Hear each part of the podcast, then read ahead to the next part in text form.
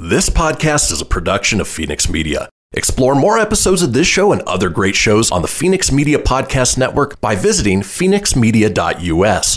The views expressed do not necessarily represent those of the company or its advertisers and may contain language that's unsuitable for younger listeners. Laugh it up, fuzzball.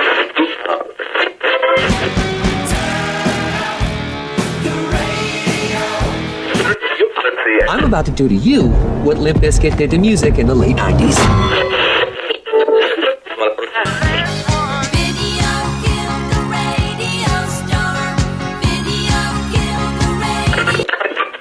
Surely you can't be serious. I am serious. And don't call me Shirley. Here goes the last D J. Gentlemen. I wash my hands of this weirdness.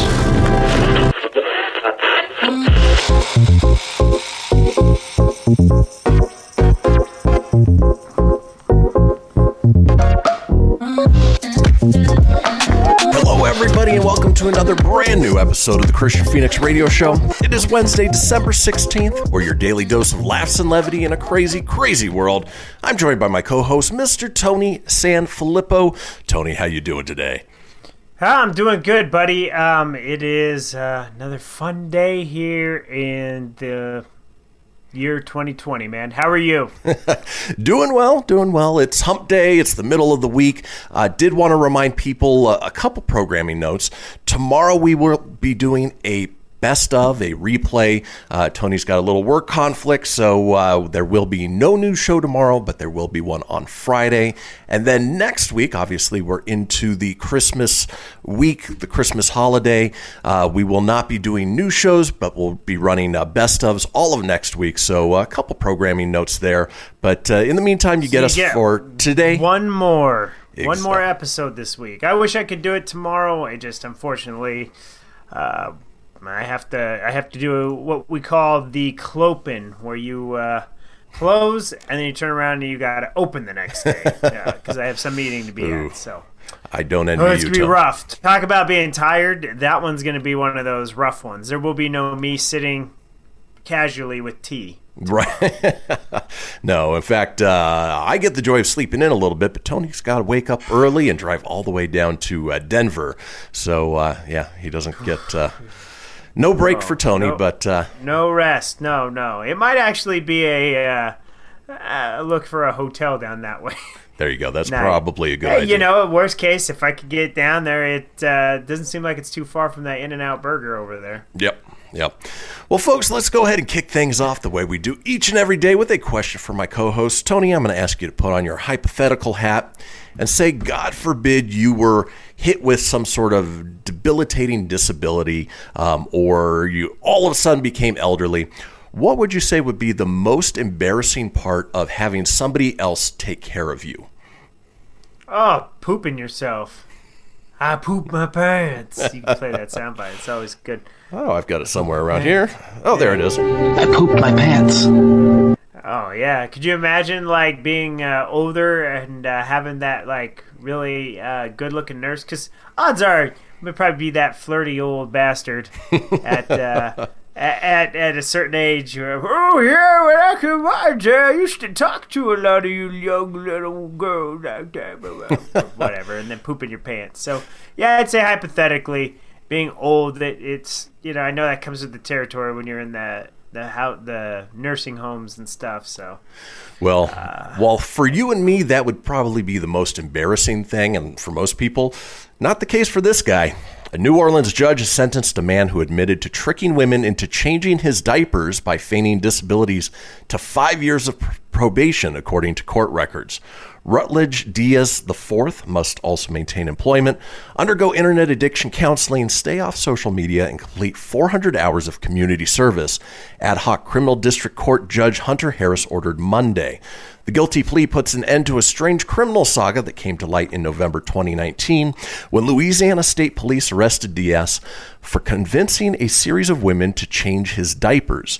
Diaz had posed on babysitting apps as the brother of a man named Corey with mental and physical disabilities. He convinced the women to treat Corey, in actual, in actuality Diaz himself, as if he were a child. At a court hearing after his arrest, two women spoke of their sense of betrayal when they found out that Diaz did not suffer from the disabilities he claimed. I used to believe that almost everyone in the world was inherently good. In this case, I was wrong, one of them said. Diaz's lawyer said he did suffer from mental health and substance abuse problems. He described his actions as a response to childhood sexual trauma.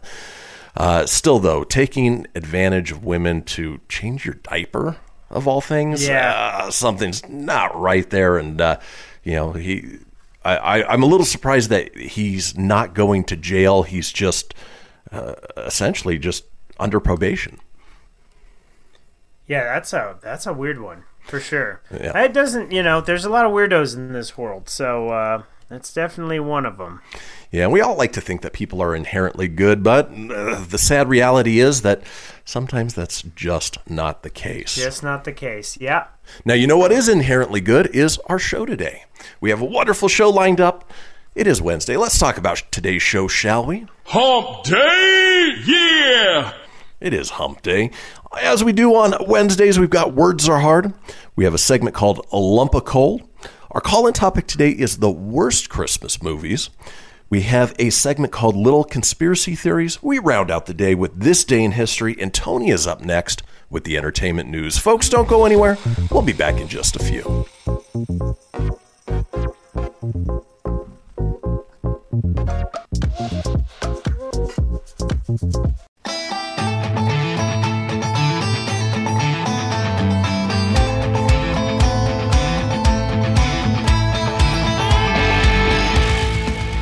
Get everything you need for the Kristian Fenix Radio Show over at phoenix media dot u s or on Facebook at facebook.com forward slash Phoenix Media Radio. Now back to the show. And we are back, folks. This is the Kristian Fenix Radio Show. It is Wednesday, December sixteenth. Now we have a little thing called the Phoenix Line. It is our twenty-four hour a day, seven day a week voicemail line, giving you guys, the listeners and watchers, an opportunity to chime in on anything whatsoever. Uh, maybe you've got a diaper change fetish. We want to hear about it. Give us a call at eight five five Phoenix Radio. That's eight five five F E N I X R D O or eight five five, three three six, four nine seven three.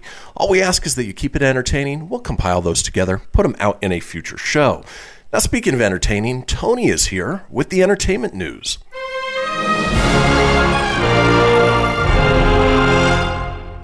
Good morning, everybody. It is Wednesday and December sixteenth, and here's your Filippo Fast Five.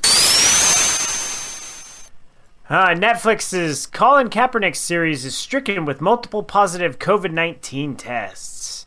Guess they'll be taking a knee on that show, huh? Whitney Houston biopic will star the rise... Well, okay.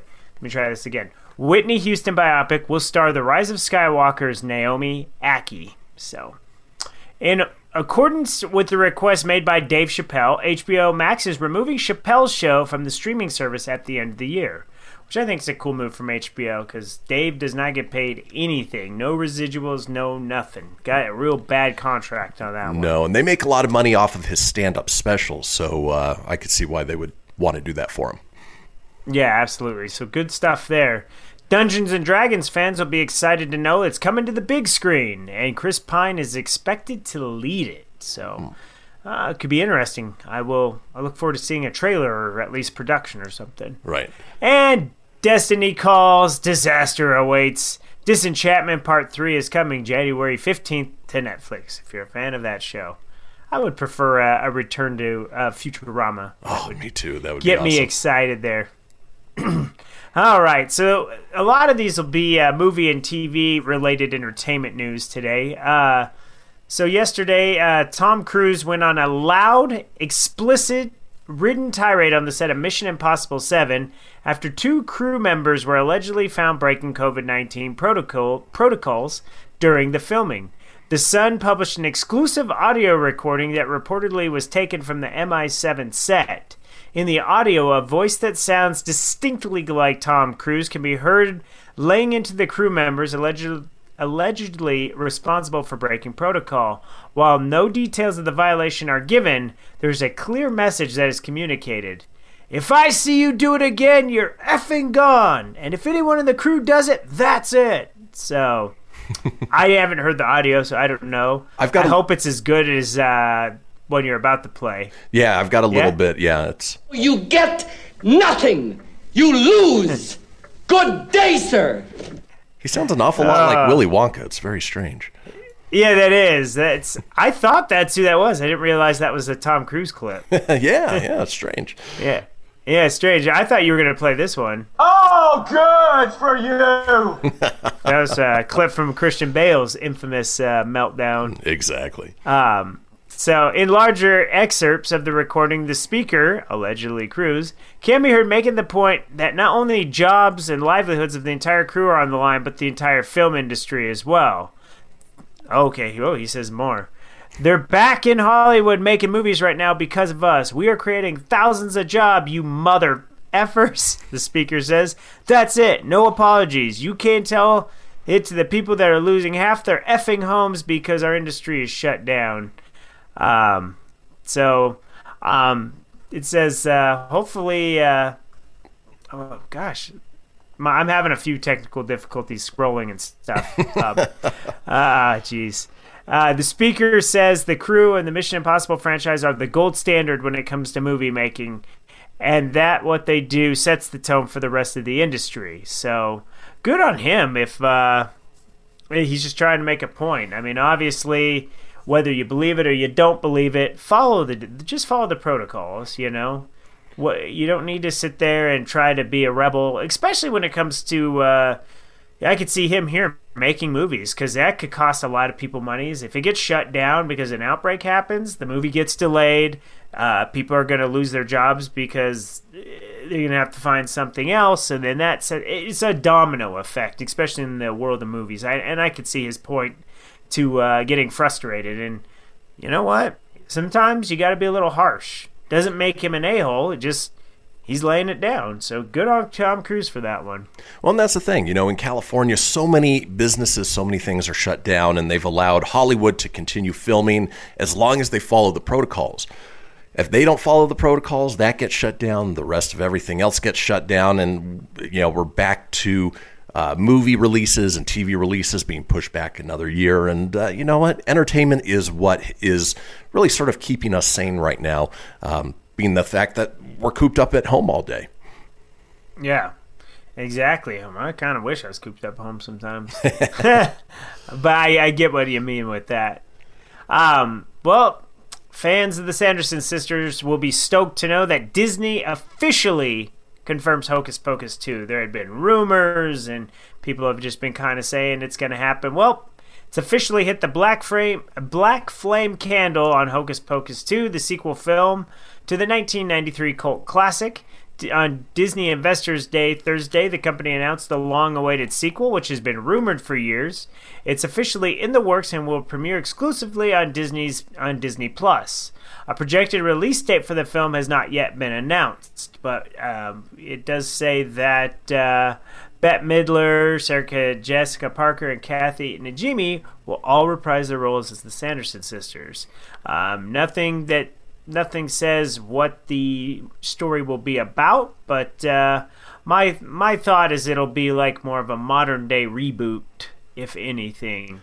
Um, yeah, it'll probably, we'll knowing Disney, it'll probably be it's, the same story, just rehashed in a slightly different way. Um, you know, I would assume that it's going to come out around Halloween time, and I think my only question to you, Tony, is, were you the one who lit the black flame candle? I was, man. Guilty. Guilty. I wonder who they're all going to bring back and what it'll focus on. So this should be interesting. Yeah. Um, Marvel Studios has also announced that a Legends series is coming exclusively to Disney Plus. Uh, Mar- and with this one, uh, I always should not read the headline first because then the first like two sentences is essentially the, the headline. Yeah, exactly. Yeah, I should just read that. Um, basically, it'll have the most iconic moments from the M C U, one character at a time, starting with Wanda Maximoff and Vision, the two stars of WandaVision, which is set set to premiere Disney Plus next month. The first two episodes of Marvel Studios Legends will dive deeper into the stories of Wanda and Vision and their interconnected path across the M C U. The opening episodes of the new Legends series will be added to Disney Plus on January eighth, twenty twenty-one, exactly one week before WandaVision. WandaVision. WandaVision. Words are hard Wednesday, baby. And uh, after that, the M C U supporting series will continue to release new episodes to feed directly into Marvel's upcoming Disney Plus slate, serving as a refresher for fans while simultaneously setting the stage for future events. Um... I think that's pretty damn cool, actually. That's neat. It's um, sort of like uh, the one-shots. Remember, they were doing those for a while, and you know they would dive a little bit deeper into a character like the Mandarin um, or or Peggy Carter, and uh, you know ultimately it told a little story, and it sets up you know little things about the M C U that uh, you know maybe just be bridging a gap. For instance, with WandaVision, something weird is happening there. Maybe it'll help explain or set that up uh, for when that comes out. Right. And uh, I apologize. My uh, it's not the laptop. I don't know if it's the mouse or whatever is having issues. I had this right before the break where I was clicking on articles and then the mouse cursor would go away, and I just replaced the battery, so I don't know what's going on. Just give me a sec. I have to technical difficulties. I have to actually go to uh, the phone and use. Uh, The next art for the next article. So the funny thing is uh, that during the break, and you know we can't hear each other during the break because the commercials are going on. But I did can, you hear me like get mad at it? I could see you in the video, just you know, I was all, almost like yeah, flexing at the computer. Well, it just goes away, and it's like, oh, you gotta be kidding me! Like nothing. I don't know why it's not working today, but I digress. The show goes on. You have backup here, um, so I'm gonna put this right here so I can kind of just look at the look at the camera as well. Uh, so Lily James and Sebastian Stan will play Pamela Anderson and Tommy Lee in a new Hulu show. Say uh, what? I certainly didn't see coming. Yeah. Deadline reported uh, that they'll play Pam and Tommy. Jeez. Okay, Tony, learn not to read the headline. Just read the first sentence. It's the same thing. Pam and Tommy will revolve around the couple's tabloid-foddered relationship, including the scandal that emerged when their honeymoon sex tape was stolen and leaked to the public. Deadline added that Seth Rogen is expected to play the man who stole the tape. The eight-episode series will kick off production in the spring with Greg Giuseppe um, directing uh, from a script by Rob Siegel. Although the sex tape scandal will play a major part of Pam and Tommy, the series will largely focus on their whirlwind romance that started with them marrying after only knowing each other for ninety-six hours in nineteen ninety-five. Pam Anderson and Tommy Lee are not involved in this series, but they're aware of, is it, of its existence. Lily James was recently seen in Re- in Netflix Rebecca alongside Armie Hammer, and will next be seen in The Dig with Carey Mulligan, which will debut in select theaters January fifteenth, and then move to Netflix on January twenty-ninth. As for Sebastian Stan, the actor will reprise his role for The Winter Soldier for The Falcon and Winter Soldier, which debuts on Disney Plus March nineteenth, twenty twenty-one. So... Uh, that one should be an uh, interesting one. I wonder if they're going to give him a uh, Dirk Diggler-type prosthetic so he can uh, steer the boat. Oh, yeah. That, oh, was a, yeah. that was a weird thing. Did you ever see that that video back in the Oh, heyday? yeah. yeah, it was I interesting. It, I'm like, oh. I think if you were okay. a teenage kid, it was a rite of passage to see that. Yeah. You didn't want, did not want to see the drummer of Motley Crue quite in that light, but uh, the dude does have a right to be braggadocious. So that there he you, does. There you go. There you go. Um, you got fifty seconds, so um, I could do a quick quick note because birthdays are small today, all right. So I'll squeeze one more in. Um, the, this morning, three games were stealth released onto the Nintendo Switch and Nintendo Switch Lite. These games you can read about below. No, we're not going to do that. I am Ron Burgundy. I should not uh, I'm read Ron that. So basically, Burgundy. The games that snuck out were um, a game called... Um, Dicey Dungeons, which is a giant walking dice battle an ever-changing dungeon. Can you escape the cruel whims of Lady Luck? Okay, that okay. doesn't seem very good. Nope. Uh, Coleco uh, is a day-in-the-life sim game where you import an adorable task. Uh, rebuild the town's cat cafe. Nope. Nope. That sounds terrible. um, and lastly, Uh, the other game is called Grind. Well, there's two games. I'll save the big one for last. Grindstone. It's a game of sword-slashing puzzle battles from the award-winning studio behind Below. So it was an indie release yesterday. A bunch of indie games made the Switch. And then the one you were telling me about that your boys absolutely adore, uh, Among Us, an online and local party game of teamwork, uh, betrayal of four to ten players in space. So now you can play that on the Wi-Fi, or uh, yeah, play it locally Wi-Fi, but you can play it on the Switch now. So that's cool. Yeah, um, that's I know a fun that game. That should be exciting for the boys. Take it on the go. I mean, you do it. You have it on mobile, anyways. But yeah, but even with the yeah. Switch, I mean, yeah, a little bit bigger screen, and yeah, just uh, it, it's a new way Absolutely. to play.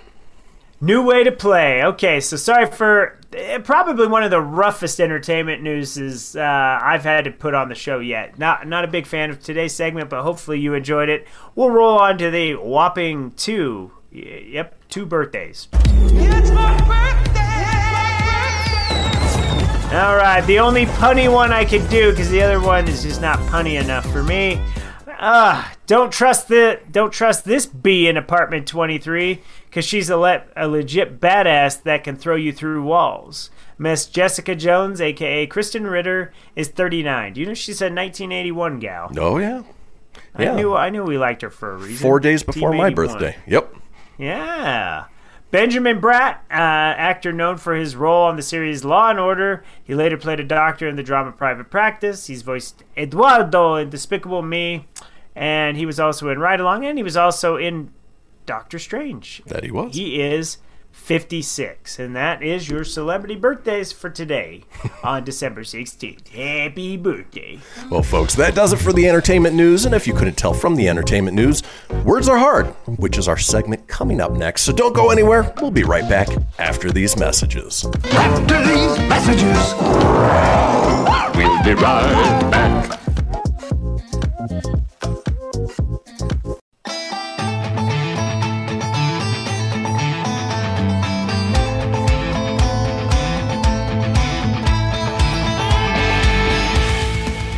Get everything you need for the Kristian Fenix Radio Show over at phoenix media dot u s or on Facebook at facebook.com forward slash Phoenix Media Radio. Now back to the show. Now back to the show indeed. This is the Kristian Fenix Radio Show. It is Wednesday, December sixteenth. Now, we are all over social media with many of you watching us as we speak on Facebook Live or YouTube Live.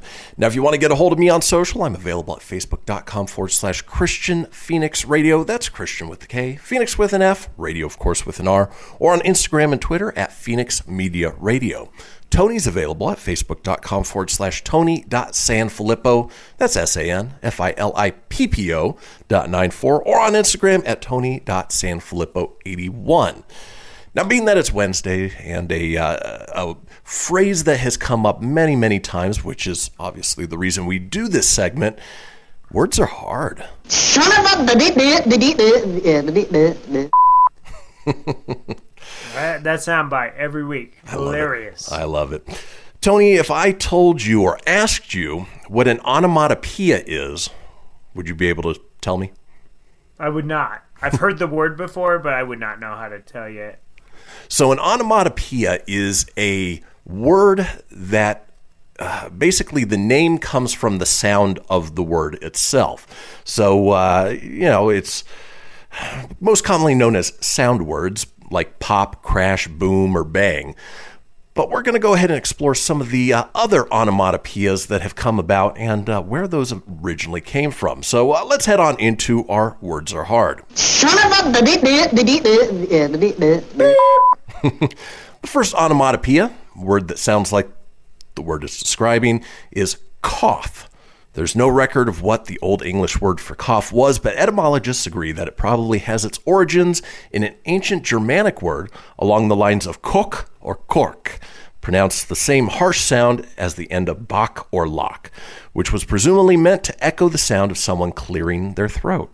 So when you say the word cough, it's supposed to mimic the sound cough, hence an onomatopoeia, which uh, just makes you know words that much stranger and... Uh, Obviously, I think they did that for the reason of uh, making it a little more understandable for people to uh, eventually get down.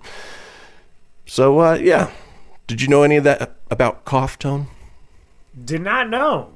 How about learning, learning some new stuff here, man? Yeah, you know, we're not all about laughs and giggles. We like to uh, educate you, you like as well learn, here. Yeah, you like to learn a little here on the show. Exactly, sure. exactly. Well, let's move on with Words Are Hard. Son of a... If I was to ask you, Tony, of a bird with a name that sounded most like the sound that it makes, what would you say? Mm, I don't know. Well, you could have guessed any number of birds, but uh, owl, for instance, was originally oolay in Old English, and it's that long oo sound at the beginning that suggests the owl's name was probably originally meant to imitate its hoot. Other birds with onomatopoeic oolay. names... Oolay! Other ono- onomatopoeic names, the rook, the cuckoo, the chickadee, the hoopoe, the whippoorwill, the killdeer, the bob white, and our next one, the turtle dove. So, for instance, uh, the turtle dove, or the turtle in turtle dove, has nothing to do with marine reptiles and everything to do with the cooing noise that the birds make. It's a derivative of the dove's Latin name, turtur, which is meant to represent their call. So uh, in Tor, this, Tor. yeah, in this uh, age of not age, but these days of the you know the holidays and the twelve days of Christmas, when you're thinking two turtle doves, well, now you know where the name turtle dove comes from. Partridge in a pear tree. Let's move on with Words Are Hard. Our next onomatopoeia is a uh, word of something we like to try and do here for you guys, the listeners and watchers, every day. The word is laugh.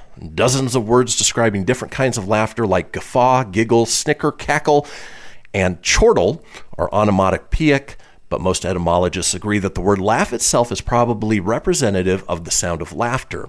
It's apparently a particularly ancient formation, too.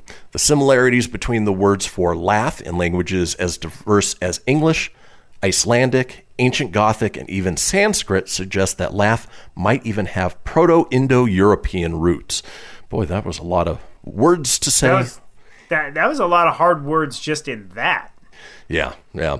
You know, luckily for me today, words are not that hard. So, no, that's a good thing. So it makes job. makes things a little bit easier, especially when our topic is onomatopoeia. I mean, that's a hard enough word to say all in itself. Onomatopoeia, oh yeah. Let's move on with Words Are Hard. The next onomatopoeia is fanfare. English speakers have been using the French borrowing fanfare to refer to a brassy, flourishing tune since the early sixteen hundreds. Although its exact etymology is disputed, both of its two likeliest origins are onomatopoeic. The old French verb fanfarer means to play a fanfare, was perhaps meant to represent the sound of the flourish itself, and alternatively the Arab uh, Arabic word farfar, meaning chatterer or gossiper, which was meant to replicate the sound of prattling conversation. I don't know if it necessarily means that second one, but, uh, you know, fanfare, and especially, you know, if you are a fan of uh, Star Wars, you know those John Williams scores are basically just full of that fanfare, that big, bright, brassy sound that, uh, you know, as soon as Star Wars opens up, it is that fanfare. And so, uh, you know, right. It's a word that sounds like what it actually is. All right, let's move on with our onomatopoeias, and Words Are Hard.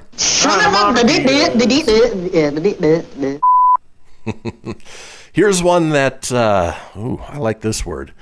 The onomatopoeia is moan. No one is quite sure where the word moan came from, and given that its earliest meaning seems to have been something general like lamentation or sorrow, it's possible that it's derived from the same root as mean. An alternative theory, however, suggests that it's an echoic word somehow meant to represent the sound of moaning in pain or anguish. Uh, I like the more positive meaning of moan, if you catch my drift. All right. All right. Uh, here's one that uh, the word's about as annoying as the pest itself. This onomatopoeia is mosquito. Borrowed into English from Spanish in the sixteenth century, the word mosquito has its origins in the Latin word for fly, mosca, which is in turn thought to derive from another ancient Proto-Indian European root, mu or musk. Some etymologists have suggested that this root might originally have been intended to represent the droning or buzzing mm sound of flies and other insects, and point to the initial m sound that found its way not only into Latin, but into languages like Sanskrit, Greek, and English as evidence. And mosquito is, uh, you know, I, I think the world would be a much better place without uh, that one single insect. But, of course, we couldn't bring the dinosaurs back if we didn't have them. So, uh, you know, there's the good and the bad. Yeah, you got to take the good with the bad for sure on that. And then, finally, in Words Are Hard. Beep. If I was going to say Australian musical instrument to you, Tone, what comes to mind? The oboe. Close. It looks like an oboe. The didgeridoo. Merriam didgeridoo, didgeridoo down under the little dunkaroo. Those are the ones that sound like... Uh, okay. Yeah. Merriam- down at Outback Steakhouse. Gorky, get a bloomin' onion today. Well, Merriam-Webster has traced the earliest record of the word didgeridoo back to nineteen nineteen. That might seem a relatively recent date given how ancient an instrument it is, but that's because the name didgeridoo is likely a Western invention coined by English-speaking Australian explorers and settlers sometime around the turn of the century, meaning it's presumably a representation of the instrument's bizarre resonating sound. The name didgeridoo apparently isn't used in any of Australia's Aboriginal languages, all of which have their own words instead. And so, uh, you know, didgeridoo is just a fun word to say. I recommend that you all try it. And folks, we're going to head into our break, head into our next segment, which is Lump of Coal. So while we're gone, go ahead and practice lump that didgeridoo. And we'll be back didgeridoo. In just a few. We'll see you guys in a couple minutes.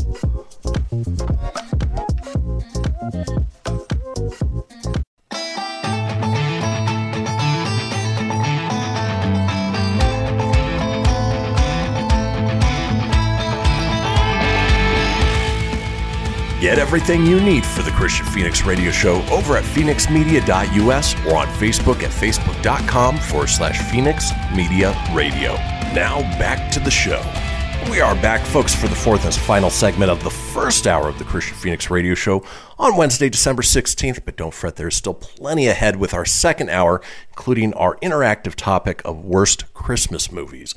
Now, if you missed a portion of the show or you want to go back and catch up on any of the previous shows, it's easy enough to do so. Head over to phoenix media dot u s, click on the show's link, scroll on down to the Kristian Fenix Radio Show. From there, you can get video, you can get audio as well, or head over to wherever you get podcasts, whether it's Apple, Google, Stitcher, Spotify, Anchor, Breaker, TuneIn, iHeart, about twenty in all. While you're there, be sure to subscribe. That way you always have the latest episode. Leave a review. Let us know what you think and tell your friends, because sharing is caring. Especially in this time of year, it is Christmas. And uh, this segment, which we've titled Lump of Coal, talks about entitled, spoiled, or just plain unlikable people around Christmas that uh, really deserve more of a lump of coal than whatever you end up getting them. Tony, anybody in your friends or family that uh, fall into that category of just ungrateful little bastards? No. No, not in my not in my circle, no. I can think of I... one little boy in your circle that uh, might fall under that. Uh, tried to stab oh, you with a well, knife yeah, before. Yeah, he's not really in my circle, but I guess he is. But yeah, that one, yeah, he deserves a lump of coal for sure. Oh, he deserves a Thanks lot more than that. Thanks for reminding me of that. He was definitely not on my mind, that's for sure. Yeah, luckily in my uh, immediate surroundings, family, friends, you know, there's nobody along those lines. But, uh, you know, occasionally you do bump into those people that, uh, again, they deserve that just lump of coal because they are awful, awful human beings. So uh, let's go ahead and get to some stories of people, other people who deserve lumps of coal. And uh, we're going to go ahead and play this soundbite in between for our transitions. Disappointed! Good old Kevin Sorbo. Love that sound bit. All right. Uh, first up, this from user Leoness thirteen says, we gave gift cards to my rich kid cousins who rolled their eyes and said they had drawers full of them. I suggested to my parents that next year we make a donation in their name instead. And let's see how ungrateful they are then, because, uh, you know, people love gift cards. Yeah, I've got drawers with gift cards in them that I've either never used or I've used a portion of them. but I've never been un- been ungrateful about them. I always appreciate, uh, you know, that somebody went to the thought of getting me something that I think I might enjoy. Exactly. You know, I was cleaning, uh, I was going through my wallet looking for uh, my Kohl's card. Uh, apparently I don't have that card anymore. I mean, I still have an active account, but I went to go purchase some gifts, and uh, I could have saved more if I was using the Kohl's card. I would have got like an additional percentage off. Couldn't find it, so I had to pay the just the regular discounted price. But uh, um, during that, I found I can own the old Chicago gift card. I don't know if I've used it or not. But interesting. Like, oh, damn. Is All there right. an old, is there an old Chicago near you? Yeah, just right down the street. Hey, it's worth a try. Get yourself some lunch, some pizza. Yeah, mm, so yeah. yeah, so yeah, an old Chicago card, man. All right, let's move on with our lump of coal people who deserve Disappointed! It. This from user Una's mom says, I was at a Christmas Eve party where the kids of the family that was hosting got mad. They couldn't open any presents yet, so they proceeded to throw their wrapped gifts into the fireplace. They got about five or six gifts into the fire before their dad stepped in. It was one of the most outrageous things I've ever witnessed. At that point, I just take all their gifts away. How spoiled can you be that, you know, because you can't open it now, nobody's going to enjoy any? Right. Awful, awful it's little kids. Simple. Awful kids. All right. Uh, let's keep moving on with uh, people who deserves the, deserves deserve that lump of coal. Disappointed! This one from user Colleen D nine says, my mom made homemade gifts for my dad's sisters one year, but they scoffed and said handmade gifts were cheap and worthless, and they wanted something better next time. Again, sometimes handmade gifts can be the most personal, the most thoughtful things that you can receive, especially if maybe somebody doesn't have a lot of money to spend on expensive gifts or, you know, things along those lines. You know, if it's a handmade gift, if it's sweet, you know, again, we, we've said it multiple times this week, it's the thought that counts, and it, it really truly is. Right. It, well, and that that is you. Like yesterday, I got something as simple from a coworker. I just got like a little Christmas mug. It was awesome. You know, it isn't my style. Isn't my geeky, nerdy mugs that I sip tea out of? No, but it was it was still really just the thought that that employee thought to get me a gift, and it was great. So I appreciate it. So thank you. That's awesome. Yeah, that's fun. It's a fo- thoughtful little gift. Well, let's move on with people who deserve that lump of coal in their stocking. Disappointed! This from user Raven Clark says, I had a friend in high school who got the car she wanted with a custom paint job for Christmas. She pushed me to come over and see it after my family finished Christmas morning. She bragged for a while, then spent ages criticizing her other gifts, including a massive pile of clothes, and yelled at her mother because her Uggs weren't the right size. I was Uggs. so embarrassed to be there. I'd be embarrassed uh, to wear Uggs. Uh, I don't know about yeah. you. But you don't wear Uggs? I don't wear Uggs. No, no. I'm not a uh, twenty-one-year-old uh, Southern California girl. Hey, you know who used to wear Uggs was uh, Ashton Kutcher in uh, The Ranch. Oh, seriously? Yeah, his character did. Oh, okay. Funny. Uh, I'm sure they Sam Elliott would give him so much crap for it. I love Sam Elliott. Great show, by the way. I, that was unfortunate. I know we talked shows the other day. That show, I wish that one would have ended a little differently, too. Interesting. All right. Well, let's move on with uh, people who deserve a lump of coal in their stocking. Disappointed! This from user Clumsy Foo ninety-four. One year, my cousin, after he'd opened all of his own gifts, started opening everyone else's gifts, too. When I tried to stop him, he screamed bloody murder. My aunt said to let him because he was a baby and didn't know better. He was five. He knows better. You know, some He ki- knows. Yeah, some kids are just pure, pure brats, and I would assume that that would be something that the uh, little kid in your life, Tony, would probably do. Only take it one step further, grab a knife, and threatened to cut a bitch. Yeah. Me will cut you. You know, I've had two little kids threaten to cut me with a knife. Really? In my lifetime, yeah. My little niece, hers was cute. She had a little plastic knife, and she just looked at me, and she goes, me will cut you. And she didn't mean it maliciously, but right. I think she's just being funny. I was like, yeah, probably not. The other one said he was straight going to stab me. And I thought I was going to have to kick Chucky in the face. uh, small side tangent. Have you ever seen the crab with the uh, the knife in its claw? The viral video? It, it's hilarious. Well worth checking. I'll have to watch it. No, I, I'm picturing a crab with a knife in its in its little claw. It's adorable and terrifying. Got you. All at the same time. All right. Mister Krabs! Let's move on with uh, kids and people who deserve uh, a lump of coal in their stocking. Disappointed! Having worked in the automotive industry in Southern California, I ran into this one quite a bit. This from user Danae says, a daughter of a business friend refused a new gold Mercedes convertible because she told her parents, "You knew I wanted a black one." Really? You're going to turn down uh. a brand new Mercedes convertible because it's not the right color? Yeah, Has the get, planet gone mad? Like, yeah. Dude, you know, nothing would piss me off more than if you got somebody a good gift and they said something stupid like that. Mm-hmm. I'd be like, fine, you don't get it. Yeah, yeah. I'd be like, I'm... Did you t- notice, like, uh, uh, you know, I've seen this happen to kids. Uh, like nieces and stuff, like at Christmas, where they, they complain, I don't want this, and then like the parent just takes it away. No, but I do. Like, it's weird. You can't win. They don't. No. It's like they're pissed because it's not what they wanted, and then you go to take it away, and they're even more pissed. So, in that case, what I do uh, more than just take the car away is I exchange it for a Geo Metro, and just uh, oh. give that girl the.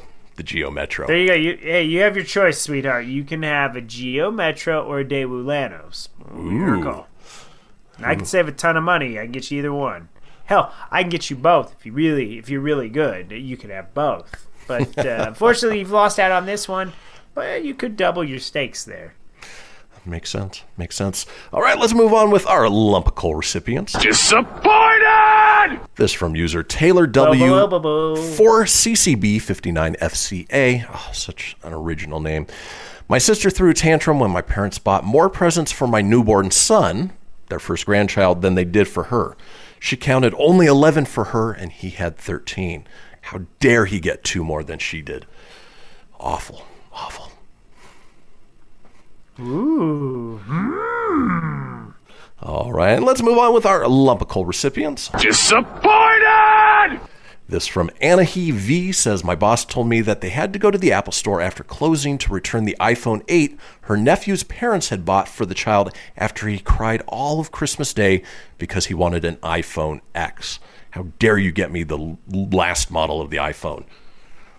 Terrible. How dare you? Absolutely terrible. Dare you. And then finally, with our lump of coal recipients. Disappointed! We have user Taylin Gabby, who says, my childhood Gabby, best... Gabby Noodles. My childhood best friend threw a three-hour crying fit when her high school boyfriend proposed to her on Christmas. The reason? The ring he proposed with wasn't the one she wanted. How dare him. How dare him. Well, how dare you folks for leaving us, if you do during the break. Come on Don't back. Don't you dare! We still have plenty ahead. We're headed into the long break, but when we come back, it is the interactive portion, and we're talking worst Christmas movies ever. Worst, Don't go anywhere. Worst, yes, you should. We'll be back in a few.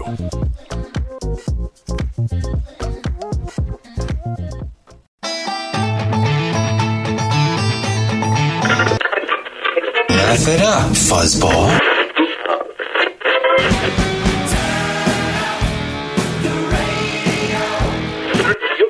I'm about to do to you what Limp Bizkit did to music in the late nineties.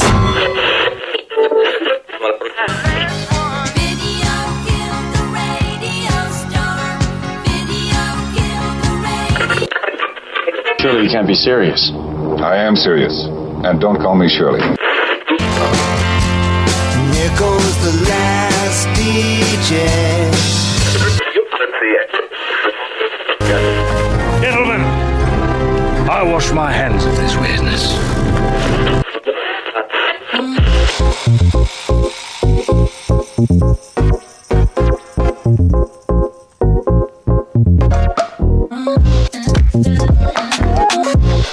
Welcome back, everybody, to the second hour of the Kristian Fenix Radio Show. It is Wednesday, December sixteenth.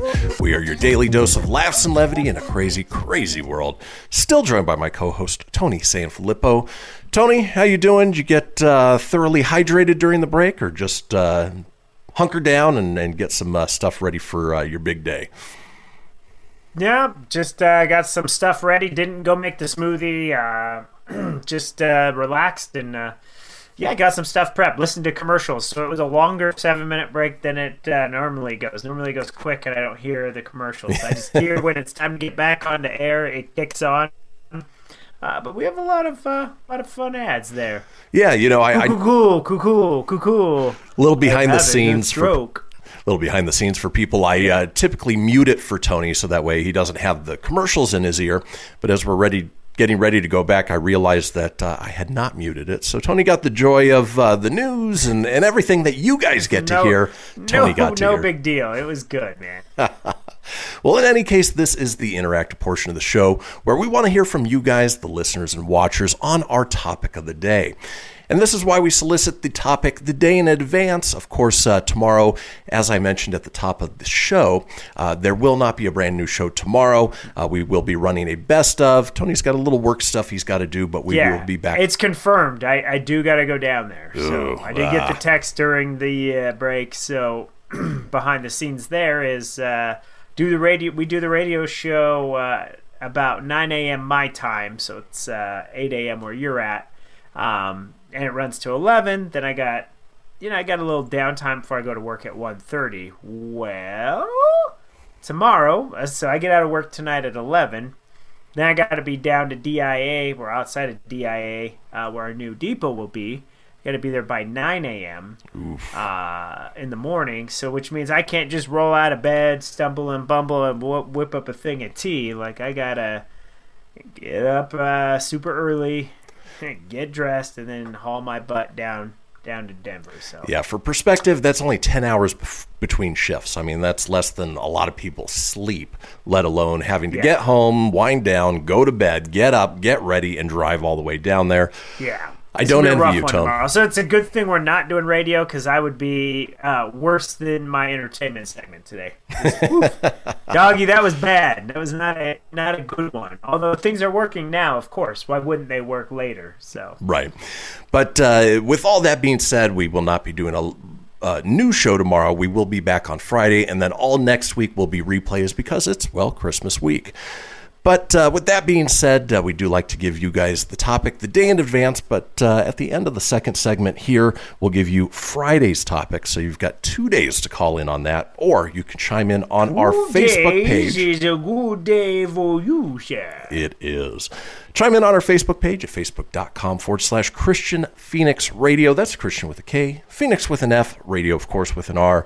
Just click into the live video and comment there in the comment section. Our topic of today are worst Christmas movies ever. And I joked in the uh, little tease that I put up on social media that uh, anything from the Hallmark Channel could certainly be considered a terrible Christmas movie. But, uh, Tony, I wanted to go to you first and find out uh, what is your least favorite Christmas movie? Uh, there is um, there's so many bad ones out there, right? Like, I had to actually do a refresher list and type in just a trigger. I'm like, what's the worst Christmas movie that I've that I've watched? And, you know... Um, I've got I've got two, but I'm only gonna give you one. I'll give you a second one if no one calls, like if we don't have a lot of feedback, because I almost still time. Fair enough. But you know, uh, Vin, the the movie Fred Claus with uh, with Vince Vaughn and Paul Giamatti. On paper, it looks like it's gonna be great. It looks like it's trying to be in the spirit of Elf, and because Elf was such a great hit with Will Ferrell, and mm-hmm. I even watched Elf uh, the other night again, and that holds up very well. Uh, Fred Claus was like, he was the brother of Santa, and he was a little jealous, but then he has to help save Christmas, and it's just not a good flick. Great actors, but uh, I think it fell flat. So for me, it's uh, Fred Claus, which I think was two thousand seven-ish, somewhere. Yeah, somewhere around there. Yeah, not a great movie. And the funny thing is, it's funny that you bring it up. You know, yesterday we were, uh, you know, going through and looking, yeah, you know, what did we want to watch for the evening? And it was early enough that we could turn on a movie. And uh, Fred Claus came across, and uh, we were even debating, eh, do we try it just to see if maybe it's better than we remember it? Ultimately, we ended up skipping that altogether. Went with old school, still stayed with Vince Vaughn, but uh, skipped Fred Claus. You, that was a better one, yeah. Oh, because Vince Vaughn is great. I, I dig the heck out of Vince Vaughn, but this was not one of them. I'd rather watch the one with him and Reese Witherspoon before the I'd watch Fred Claus. Four yeah. Christmases. I think we, that was Four Christmases. Yeah. yeah, that was that wasn't bad. I enjoyed that one for yeah. a rom-com Christmas. Yeah, problem it's is better than any Hallmark one you're gonna get. Exactly. The problem with Four Christmases, except Feliz Navidad. yeah, I'm sorry. That's hometown Carson City with with A C Slater, Mario Lopez. What could go? What could go wrong? Directed by Sabrina the Teenage Witch. So that's right. Clarissa explains it all. uh, what I was saying is the uh, the problem with Four Christmases is that it's not available on any of the streaming sites. It's only Prime Video for rental or purchase. And eh, I don't want to watch it that bad. So no, yeah. But folks, we are talking about worst Christmas movies ever. Want you guys to chime in right now on our Facebook page at facebook.com forward slash Kristian Fenix Radio. Click into the live video, comment there with your pick for the worst Christmas movie. And when we come back, it is all about you. Don't go anywhere. We'll be right back.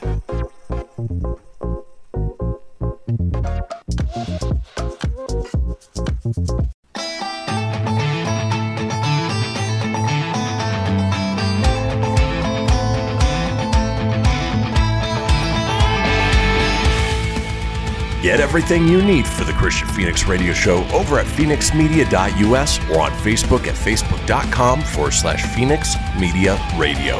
Now back to the show. We are back, folks. This is the Kristian Fenix Radio Show. It is Wednesday, December sixteenth. Now we're smack dab in the middle of the interactive portion of the show where we want to hear from you guys, the listeners and watchers, on the topic of the day.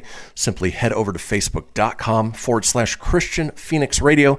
That's Kristian with a K, Fenix with an F, Radio, of course, with an R. Click into the live video and comment there with your pick for the worst Christmas movie ever. Now, before the break, we heard Tony's, which was Fred Claus, and uh, I would have to definitely put that up there. Um, we obviously jokingly said that uh, anything from Hallmark Hallmark is terrible. I would even say Freeform as well, because those are pretty cheesy as, you know, as it gets. My pick for worst Christmas movie ever is probably because I loved the first one so much. I, I'm a big Tim Allen fan. I uh, love Home Improvement. We talked about Last Man Standing here recently, and I loved the Santa Claus. You know, the Santa Claus is just a fun, wholesome, Tim Allen, a very Tim Allen uh, type of movie. And, uh, you know, watch it with the kids every year, and it's so much fun. They made a second one, which was okay.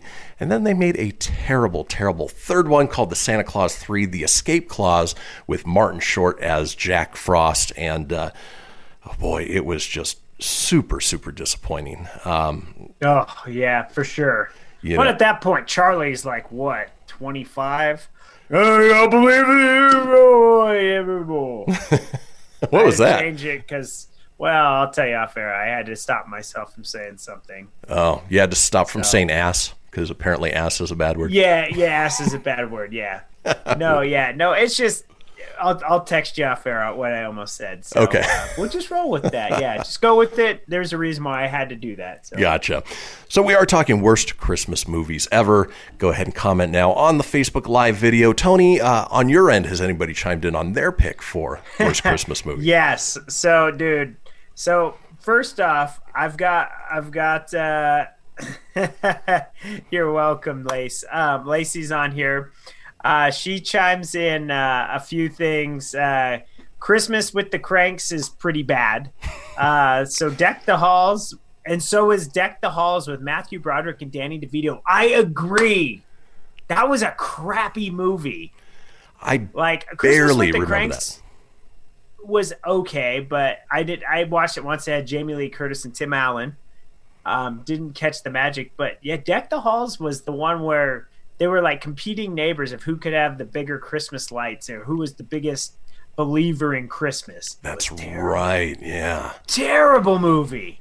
Oh, Lacey, great call on that one. That was awful.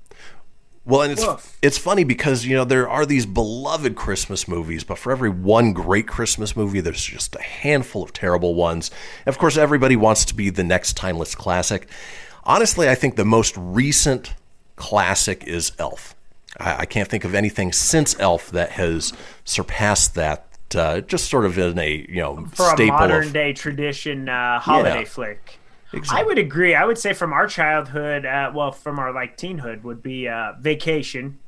That was you know that became a big staple because that came out in the early nineties. It did, like, yeah, early yeah. nineties, yeah. Still one of my. So favorites. That one was probably our teenage ones, and then uh, you know definitely Elf. Um, Lacey also says uh, Freeform's uh, Christmas in Handcuffs was pretty bad, and that had uh, that had Mario Lopez and Melissa Joan Hart, which I guess doesn't bode well for my Feliz Navidad theory, even though I'm a homer and uh, it was taking place in hometown. So that's hilarious. Um, another movie that's widely considered one of the worst Christmas movies all the time, but I've I've kind of have fond memories of. Jingle All the Way with Arnold Schwarzenegger and Sinbad, where they're, you know, obviously looking for Turbo Man, that most beloved toy for each of their kids and the adventures they go on to get it. And uh, again, uh, it was really kind of a bad movie, but it was fun because, you know, we grew up as, you know, young teenagers, you know, older kids and, and uh, when that came out. Yeah, absolutely. Um, another one that's pretty bad, and it's funny, like, because I forgot about this until um, Lacey chimed in. Her mom said, Ernest Saves Christmas. Oh, my God. Bad. I, I forgot. No, it was terrible. Terrible movie. Know what I mean, Vern? Know what I mean, Vern?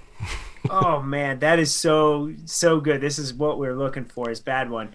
Lacey, uh, or sorry, uh, Stacy chimes in. Uh, she tells me... Uh, As, as she did say, all Hallmark movies are really bad, but she loves stupid B-rated movies, but she's got to say Santa Jaws. I Googled it. It's a real thing. Santa Jaws for Christmas, ladies and gentlemen.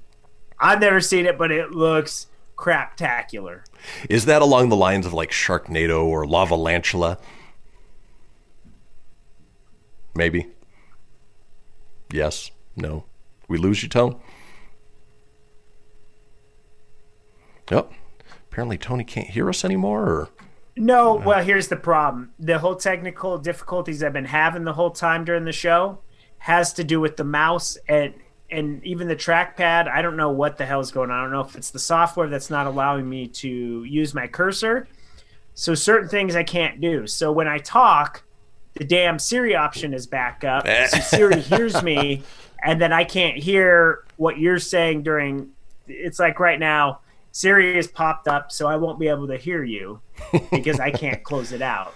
So, you know, you know Siri just sorry. wants to chime in with her favorite uh, pick for worst Christmas movie. That that's all. That's all. Uh, but moving on with worst Christmas movies, uh, a Medea Christmas. Now, I can honestly say uh. I've never seen it, but a Medea anything is definitely at the top of the worst of whatever. I have no interest in I've never seen a Medea. I have no desire to ever see Medea. It looks, and I'm sorry, I'm not shooting on it. It, it could be really funny, but I have no interest on it at all. I don't blame you. At all. Looks, it looks like dog crap. I can say crap on this show, right? You can. You can even say ass. I can say ass? I know. It's. And I'm not going to get fined? It's amazing. Nice. Yeah, I was going to say that those fines would add up, and I, they're not just double doubles. I don't pay in those. So. uh, moving on with worst Christmas movies ever. This is one I know I've seen, but I don't remember a thing about it. Surviving Christmas with Ben Affleck and James Gandolfini. Do you remember that movie, Tom? No. I remember Reindeer Games, and then when you got to see Charlize Theron's. Charlize Theron's Theron's. Hurt their owns. I was like, whoa! I then realized that in the early days you could kind of see them anywhere. So I digress. Merry Christmas. Surviving Christmas, huh? What was what was that one about? You know, honestly, I, I don't remember. You know, it's uh, I know I've seen it. That's probably why it made the biggest uh, worst Christmas movies there, huh? Totally, totally. Moving on, here's a movie I'd want to see just because of the camp factor. Made in nineteen sixty-four, Santa Claus Conquers the Martians. And uh, Stacy, if you like B-rated movies, that's about as B-rated as you can get. Oh, you know one I was going to talk about, but I can't bring up the cursor. I, I got to read this to you because this was a bad one, and I do remember this movie coming out because I worked at the video store. Um, and, and it's a legit movie. It was a legit Christmas movie. Um, it's uh, oh god, it's Santa with Muscles with Hulk Hogan. What? Yes. So he plays. I I I wish I had the the cursor still up because I have the. Is this thing gonna work?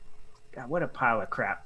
Um, anyways, I digress. It had the perfect synopsis of what it is. So it starred Hulk Hogan and Mila Kunis, like which was a little girl, and uh, basically he was a villain, and uh, he needed to. Uh, he ended up uh, taking the role of Santa as a hired bodyguard. Uh, it just uh, says. Blake Thorne, Hulk Hogan, is a conceited self-made millionaire who sells bodyguard bodybuilding supplements and equipment that have his pictures on them. One day, while recklessly playing paintball, he is targeted by the police. He is chased to a shopping mall where he hides by putting on a Santa costume.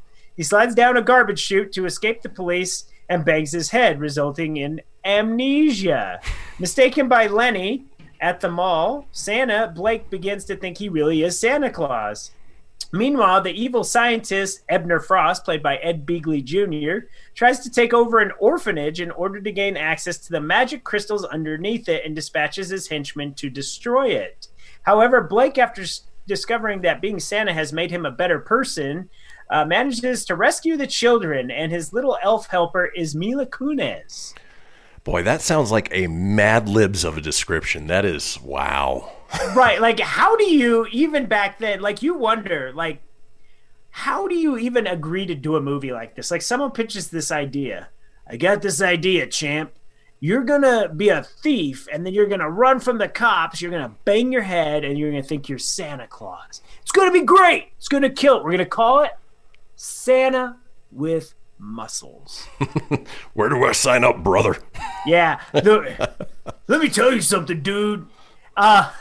That reminds me of a meme I saw this morning with Hulk Hogan. It uh, said, he had Maury Povich, you know, when he's pulling out, and the D N A results have have confirmed that you are not everybody's brother, and then it shows a crying Hulk Hogan right. under it. It's funny, I just I saw that Brunch, one too. Brunch Dizzle shared that one. There you go. For the day. And then finally, dude. In Worst Christmas Movies Ever, I talked about the third Santa Claus movie. Well, you know, as beloved as Home Alone one and two are, Home Alone three just is a big pile of poop. It is... Uh, I don't know. It had Scarlett Johansson in it. Did it? I don't even remember that. Yeah, it was one of her first roles. She was uh, the teenage sister. Gotcha. It I just looked awful. Like, they tried to recreate the first one with four villains this time. I twenty-minute ruled that, and uh, I, I couldn't make it. Could not nope, do we it. We got the old Paul Blart. I've actually never seen it, so I've I know what the box art looks like from working at a video store, and I know Scarlett Johansson in, in it because I like Scarlett Johansson. So. Well, it's on Disney Plus, Tony, so you can twenty-minute rule it yourself and uh, you know try it out. I'm good. Maybe you'll I like it. I trust you. If you're not watching it, and you and I have similar taste, I'm good. Well, folks, that does it for the interactive portion of the show, the topic Worst Christmas Movies Ever. Again, as I mentioned, tomorrow will be a best of, but Friday when we come back, our call-in topic is last minute Christmas gifts. What do you do if it's Christmas Eve? You've got to get those last minute gifts. What do you buy? I know who's getting expired Christmas jerky this year. Folks, when we come back, we've got a segment called Little Conspiracy Theories. Don't go anywhere. We'll be right back.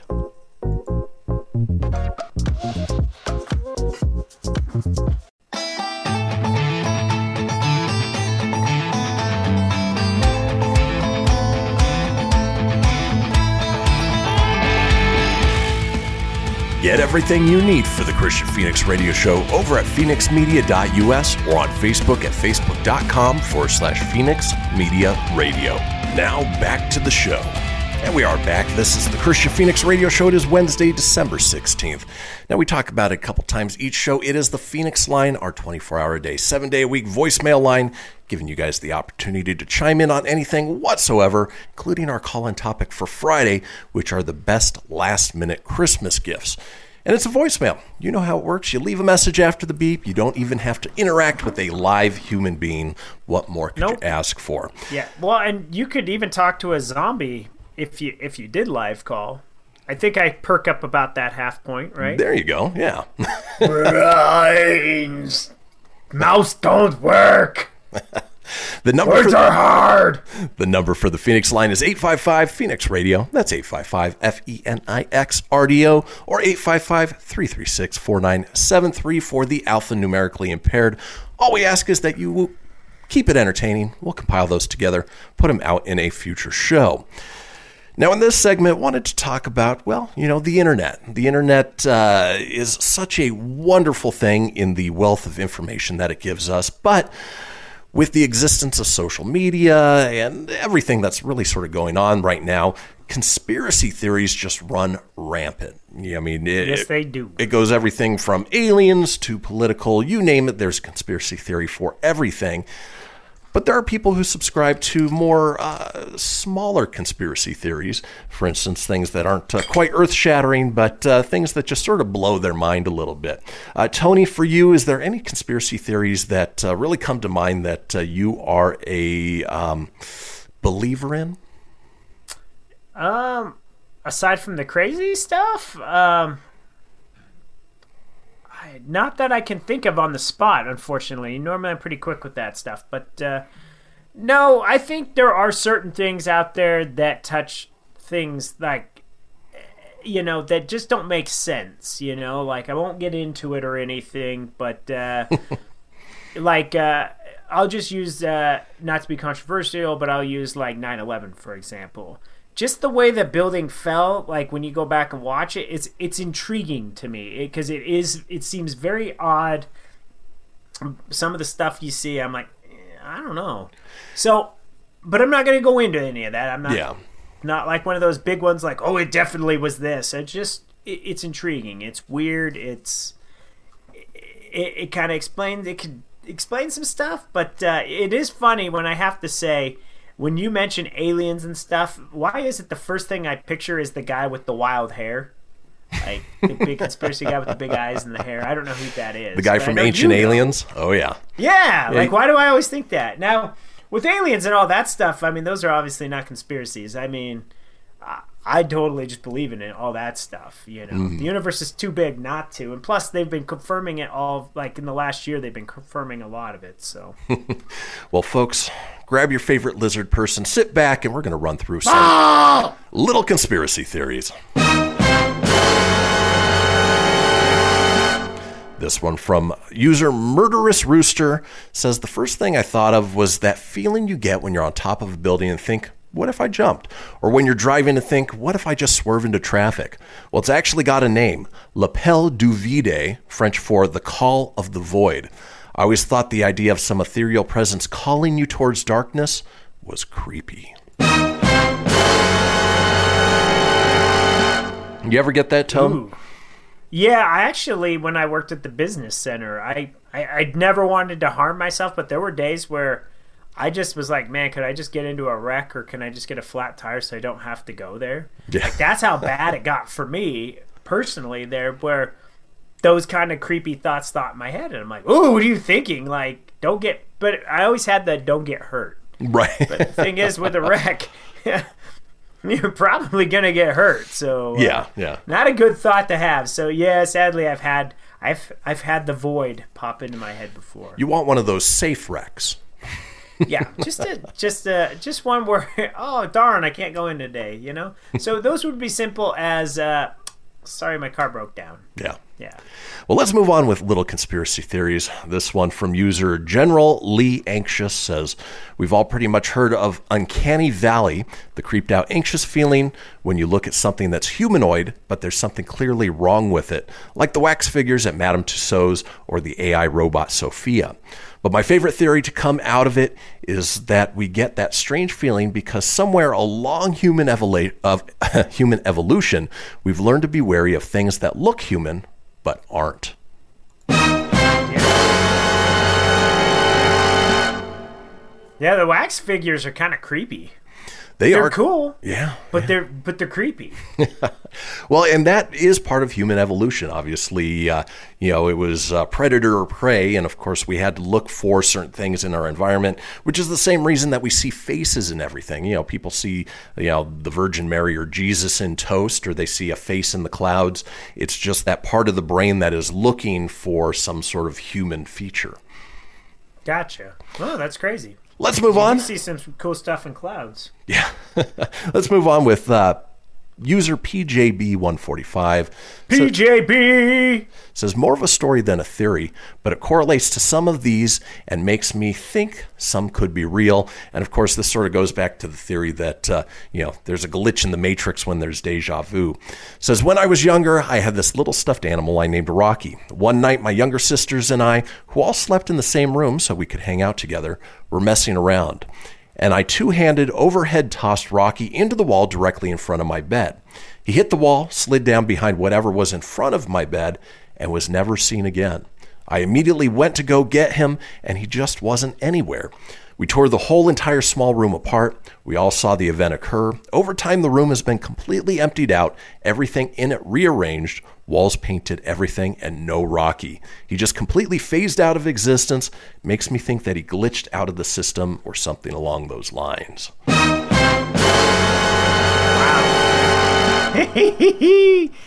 that one's that one was uh, that was different because I the glitch. I know we always joke with the glitch in the Matrix thing because I, I have deja vu, and it's not because I repeat the same thing daily and just dress different and. But, you know, I have right. a routine.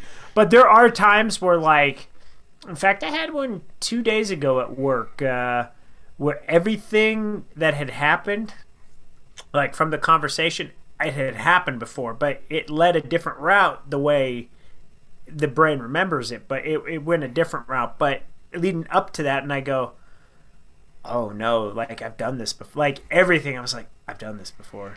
Uh, and and it happened exactly how, and it, it always freaks me out when yeah. I when I notice it. I'm like, holy crap, this has happened. It's the weird deja vu is the weirdest thing. It is strange. Just be on the lookout for Agent Smith, and as long as you avoid him, you should be okay, Mister Yeah. Anderson.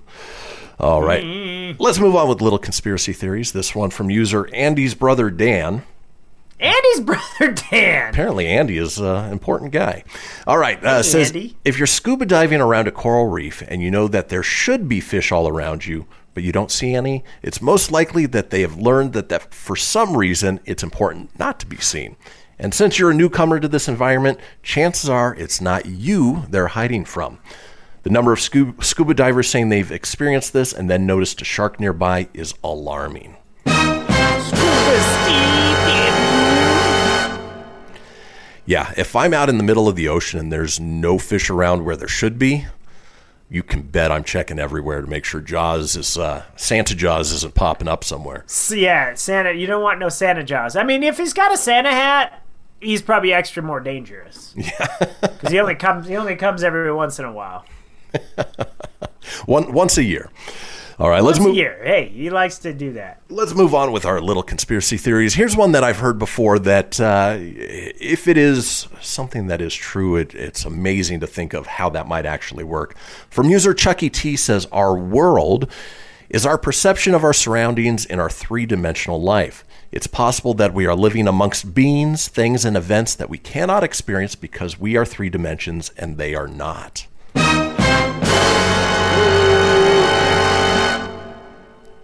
That's crazy. And that comes back to something else that I've heard recently that, uh, you know, obviously what we see is based on the light spectrums that our eyes can process. But there are so many other different light spectrums, U V light, uh, X-rays, radio waves, things that we can't see that, uh, you know, maybe animals can see, maybe other beings can see, but uh, we can't. And it would be crazy to think of if we could see all this stuff going on, how crazy our world would be.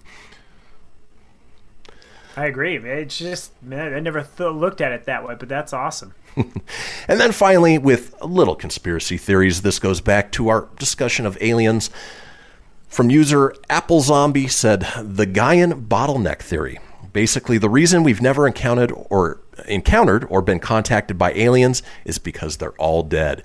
Every alien species that evolved to form advanced societies eventually outgrew their planet and destroyed themselves kind of like we are.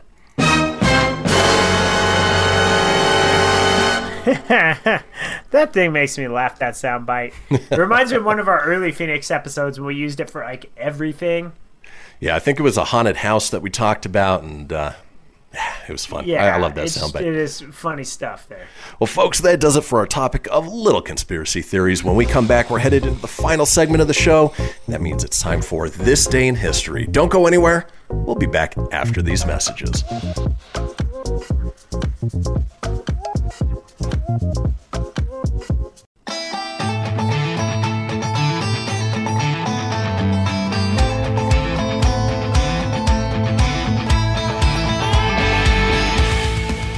Get everything you need for the Kristian Fenix Radio Show over at phoenix media dot u s or on Facebook at facebook dot com forward slash Phoenix Media Radio. Now back to the show.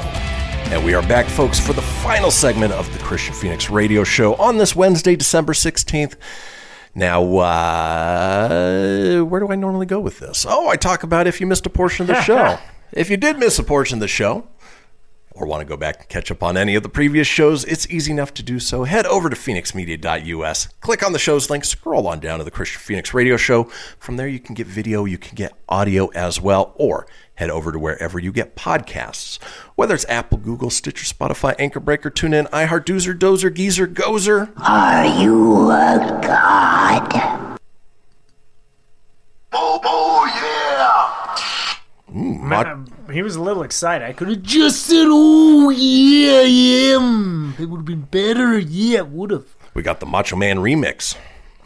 Macho remix. Let's do it. Yeah, yeah. Ooh, yeah. Folks, while you're there, be sure to subscribe. That way you always have the latest episode.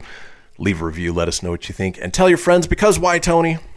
Sharing is caring, and... especially this time of year. Back in the fridge.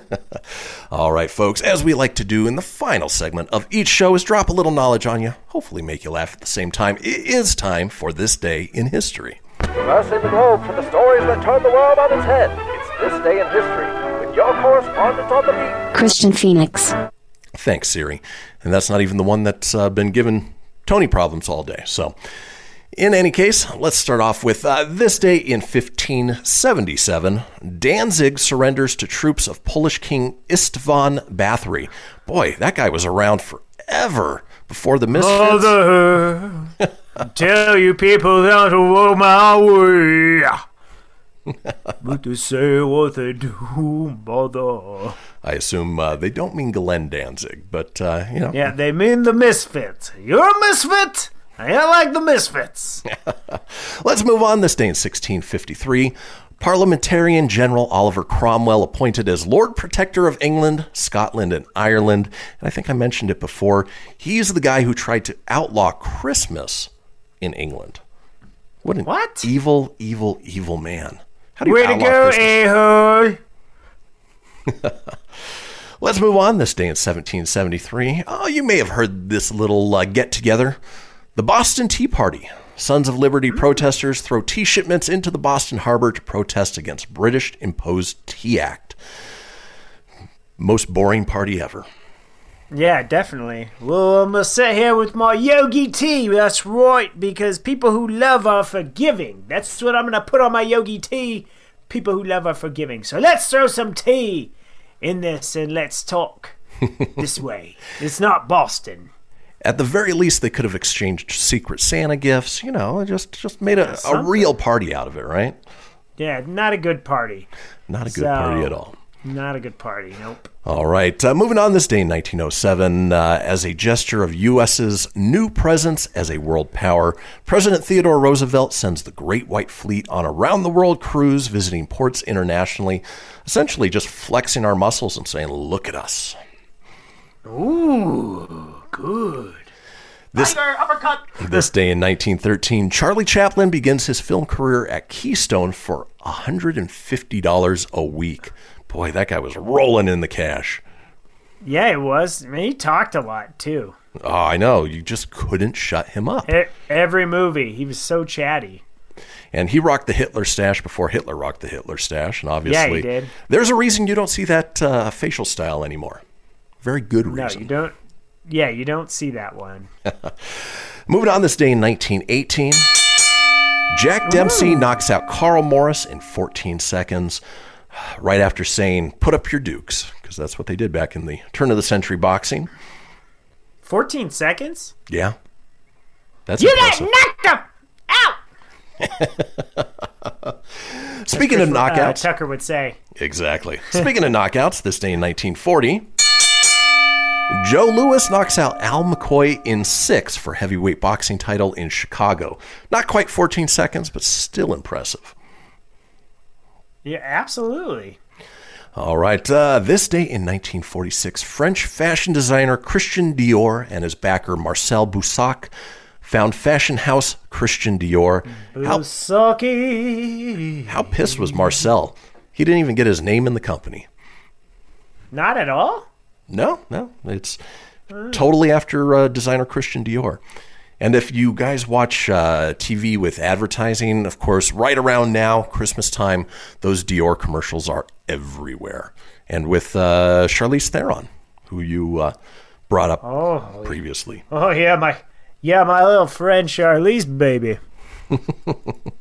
All right. Let's giggity, move. Giggity, goo. Let's move on. This day in nineteen fifty, child, child star Shirley Temple announces her retirement from films at only age twenty-two. Aw, little gum-shaped lollipop. Don't know what she did afterwards, but uh, in this little uh, thing it says actress and diplomat, so I would assume she went into politics after that, which is a weird yeah, animal change. Crackers in my soup. Big uh, Shirley Temple fan there, Tone? Nah, I just know a couple of them. Uh, Dude, I don't think I've ever watched a Shirley Temple anything. Maybe when you were little. I know I did when I was little, but nowadays haven't sat through anything along those lines. Yeah, no, absolutely. Uh. This day in nineteen sixty-two, Lawrence of Arabia, film directed by David Lean and starring Peter O'Toole, is released in the U S. Don't get it confused with Lawrence of Arabia, because that is a very different movie. Very different. Rudro Ruggy. This day in nineteen sixty-six, Jimi Hendrix Experience releases its first single, Hey Joe, in the U K. Wonderful song, too. Hey, Joe. Hey, Joe. What do you know? Let's move on. This day in nineteen sixty-nine, nice, Hello, Dolly with Barbra Streisand premieres. Jesse just recently rewatched that movie, and uh, I have zero desire to go back and see it, aside from the little bit that they show in uh, WALL-E on uh, uh, the Pixar movie.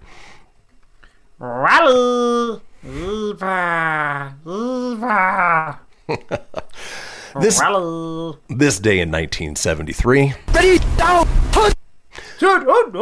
O J Simpson becomes the first N F L running back to rush for two thousand yards in a season. Boy, that guy, I mean, cut through defenses like a knife. Yeah. He was he was really good, and I, I get what you said there. Hey-oh! It cuts like a knife! That was a good pun there, buddy. You gotta... Oh, shakalaka! That was just good stuff. Much appreciated. I mean, what he did was... Yowie wowie! Yeah. But the joke was good. This day in nineteen eighty-five, John Gotti assumes leadership of New York's Gambino crime family after ordering the executions of Paul Castellano and Thomas Bellotti. And I think uh, John Gotti was probably one of the, one of the bi- last big gangsters that uh, was pretty well known. Gotti, this is my friend John Gotti. Make me some pasta, bitch. What is that from? I don't, that TikTok guy. Oh. Hey, let's make some. Let's make some effing pasta, bitch. Ah, moving on. This day in nineteen ninety-three, Shannon Doherty, known as Brenda, is fired from T V series Beverly Hills nine oh two one oh. Um, uh, do you recall why she was fired? I heard. I, I'm gonna keep saying the word. Sorry, but I heard it was because she was bitchy and didn't get along well with the castmates. At the end, she does now, but I heard she was pretty difficult to work with there. It could have either been that or a high, uh, a high salary demand.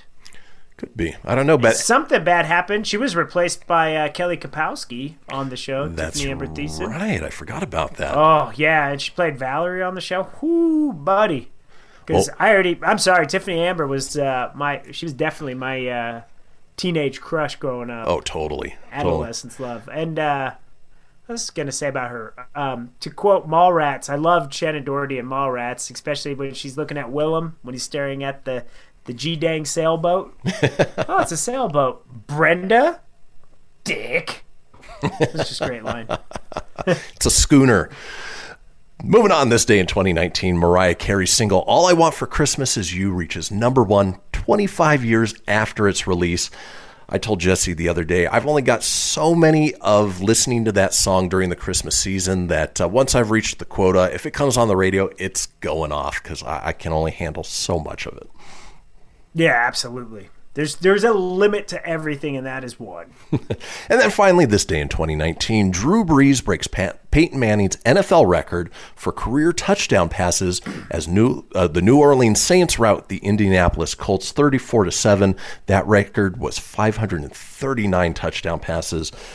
At this point, virtually insurmountable. Yeah, it's it's tough. I mean, I know Brady's, he wants to break it. I don't think he will. Meh, but then again, who knows? That guy keeps playing. Poor Breeze, though, uh, I don't know much how much longer his poor career is going. He's still out with the rib injuries. And, I mean, they're at least in the playoff hunt, and they have a tough matchup this week against the Chiefs. That should be a good uh, a good uh, in- implication. That could even be a Super Bowl matchup. Exactly. Although you'll be seeing Taysom Hill versus Mahomes. Yep. But. And real quick, with just a few seconds left, let's hit up the holidays. Holiday. And this is where I normally talk. Holiday. Tony chimes in. All right, it is Barbie and Barney Backlash Day. Uh, every day should be that because, just yeah, because. B and B Day. Boston Tea Party Day, Day of Reconciliation, National Chocolate Covered Anything Day, and National Stupid Toy Day. Okay, folks, that does it for today's show. Again, stupid toy, I hate it. I hate it. Take it back. We will not be doing a live show tomorrow. We will be back Friday. So enjoy your day off, and uh, we'll see you guys on Friday. See you Friday.